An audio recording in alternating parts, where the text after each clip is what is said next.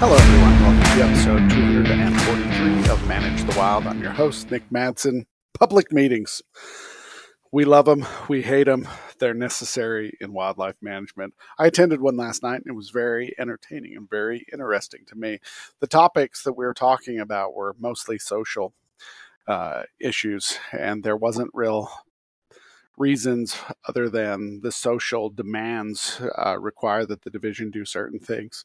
Some of the hot button topics were the state of Utah is proposing some new studies they want to do five different types of studies for four years from 2024 through 2027 and uh, it's things that people are requesting but there's plenty of data out there showing one thing or another so are they going to be beneficial? I've done podcasts on them before, but uh, it was so interesting to listen to the public's.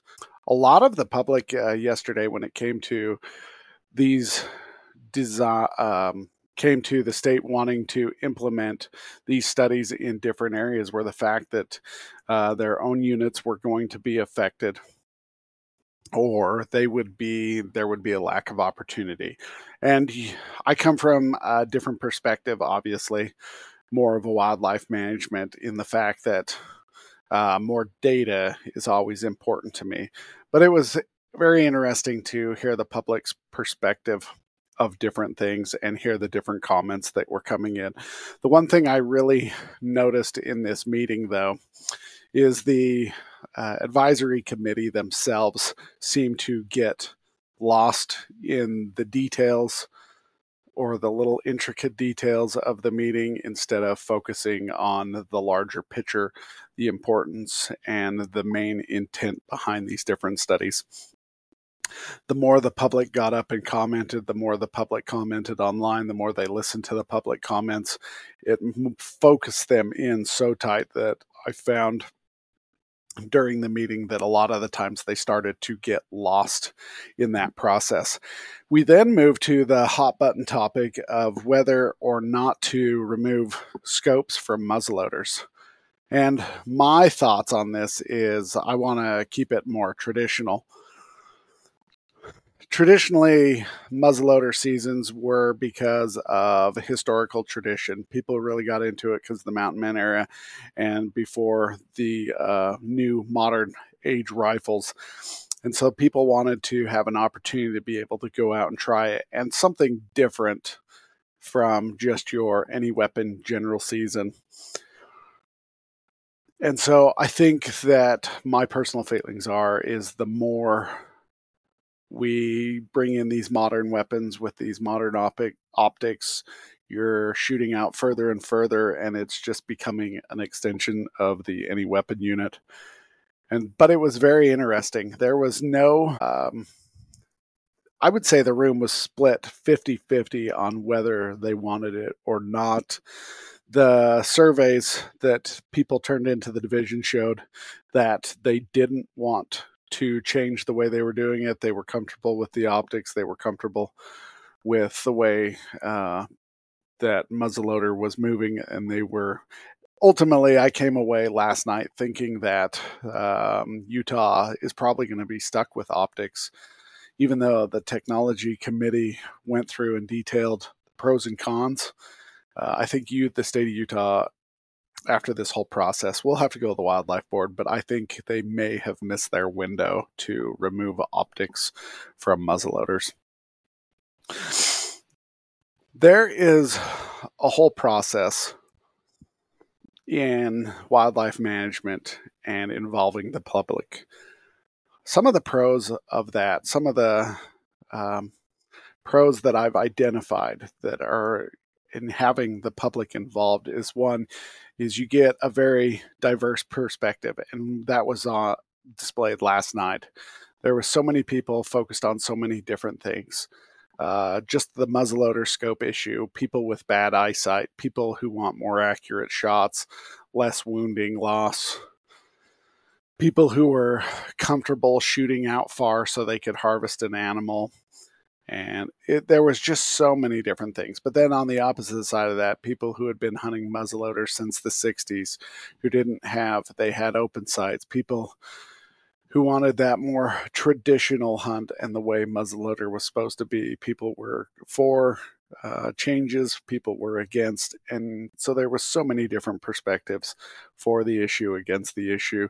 Uh, instead of getting rid of optics, they wanted to change the type of bullets that were being used. Idaho is currently going through that right now. Another pro is increased public awareness and education. Last night was an opportunity for the division to go out and to explain why their technology committee is recommending getting rid of scopes, kind of where they're at. And it was a way for the public to be made aware of things that maybe they don't often think about, but now they should start thinking about. You can generate more support for wildlife uh, by by having by being allowed to have input in management, uh, more people care about wildlife and the direction that it's headed. Communication is important, and I think that public meetings like these are one of the best ways for the the public to be involved. As one of the members of the Utah Division of Wildlife was talking, they would spark a comment and somebody would be able to ask another comment and it would you had a pretty good dialogue going forward because of it. Now, here's the cons of it. We had diverse perspectives, but now you have conflicting interests, right? You have different stakeholders, different people. Uh, people wanted to be able to harvest a deer every year with optics people uh, figured their families would no longer hunt if you got rid of optics on muzzleloaders because that's all they've ever done. And so you have all these conflicts coming in from all these different angles, and you're trying to hone down or understand where the vast majority lay on this issue, but they are coming at it from all different angles. Oftentimes, the, the public are worried about one thing uh, last night, what I saw is largely um, social issues. They are very focused on the social issues. And I would say that the Division of Wildlife is more focused on biological that have to dabble in the social issues. And they're very comfortable on the biological side. But when it comes to social issues, uh, it's more of a toss up and leave it to the public to decide. Here's one that gets really interesting. Uh, involving the public it becomes very time consuming. Once you ask for their input in something, now you have to wait for them to respond, and then you have to respond, and then they respond, and then you respond. And so it takes a lot of time to have these conversations. I'm not saying these conversations are bad, but I think sometimes people with limited knowledge in an area speak up about something that they think is going to be impacted and it's largely not.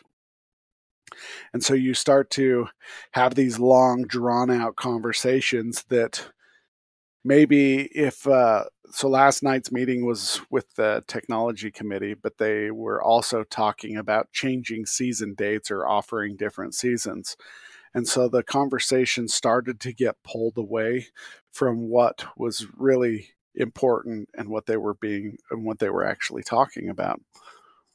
Then, by involving the public, now you start to bring in uh, the political side and emotional sides of things. People are starting to use their emotion. Uh, the more fired up they get while they are talking to really push an issue. Uh, I watched SFW last night stand up and he was completely against all the different types of studies that the division wanted to to do to uh, put forth so they could understand deer a little bit better. And the SFW guy, he started speaking very loud. He swore a couple of times and he got very emotional trying to push his point home. And so I don't necessarily think that's the greatest and you then start to have a clash because if somebody wants these studies performed obviously they do that's why they were being brought forth now and this gentleman was so against it now you start to have a lot more conflicts going on and you start to deal with that emotion and it's hard to reason with people when they are very emotional or if there's political factors. If you are a politician and your constituents want something and you have a public input process and the public wants to go against whatever you are trying to do now you are trying to use your political influence to push different things. We saw that a little bit in Colorado with wolves. Some of the people aren't excited to have wolves there, some really are. The people who are going to be affected are the ones who are not as excited, but yet those are the ones who had the smaller voice. Uh, we're seeing it up in Washington where they're wanting to put bears in the northern Cascades there's a whole group of people that are excited for it and they want it to happen. And then there's those people who live in that area who aren't necessarily excited but it's whoever has the most political sway uh, tends to win out in these type of situations. And then uh, things become polarized the Utah division as they presented these, it's they're up there it's a recommendation. They're saying, "Hey, I think we should try this," but these issues get polarized. Uh, there was a gentleman last night who was talking about them wanting to um, remove scopes off of muzzleloaders to bring it back to what that traditional muzzleloader hunt was meant to be started talking about how once they get rid of scopes now they're going to start wanting to let them use slingshots to hunt deer and elk with and they're going to keep taking away the different rights and it became very polarized for him as well as wolves or bears or cougars all these topics become polarized and you get a lot of people involved and it just becomes very emotional when going to the, these meetings, I think it's one, it's important to be informed about the different topics and what they're going to be talking about. The better you can understand all sides of a topic can help you better understand the overall topic itself. Now, I have my bias when it comes to certain topics, and I lean one way or the other, but I like to understand all perspectives because often people come from different places that I have never been, and they're coming from a different perspective that I've never even thought about. It's very important to be respectful. Uh, people often become emotional at these meetings. So I think when you're going to these meetings, it's very important to be respectful, listen to their point of view, and try to limit your emotions preparation is key. Uh, not only do you want to be informed, but prepare your questions and comments beforehand.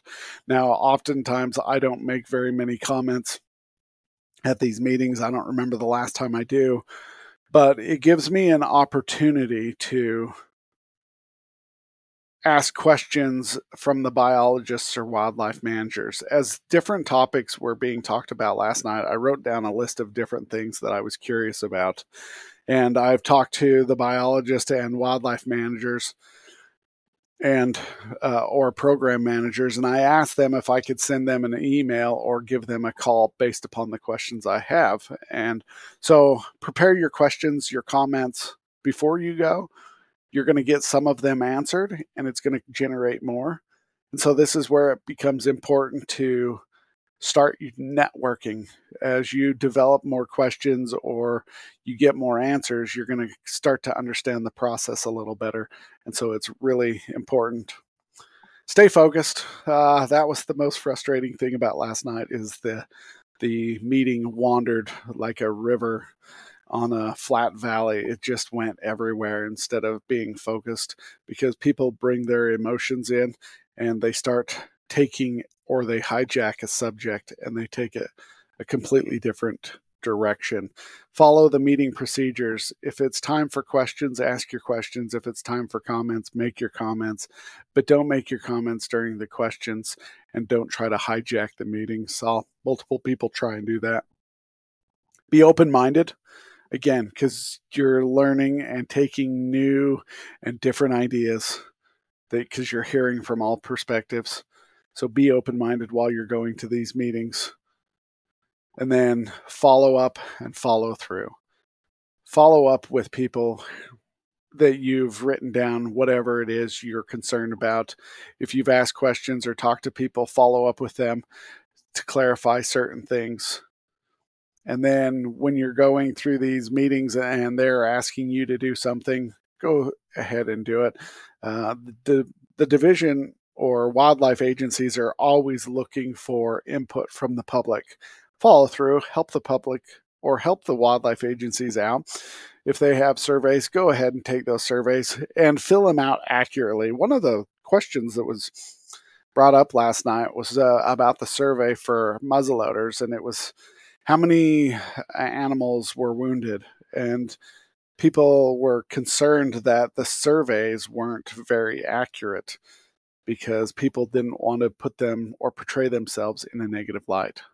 And so when you're going to these meetings, when you're involved in the public process, just make sure you're focused, you're polite, you're working with people, and you're open minded, and it'll make your process a lot better. All right, you guys, have a great day. Stay wild.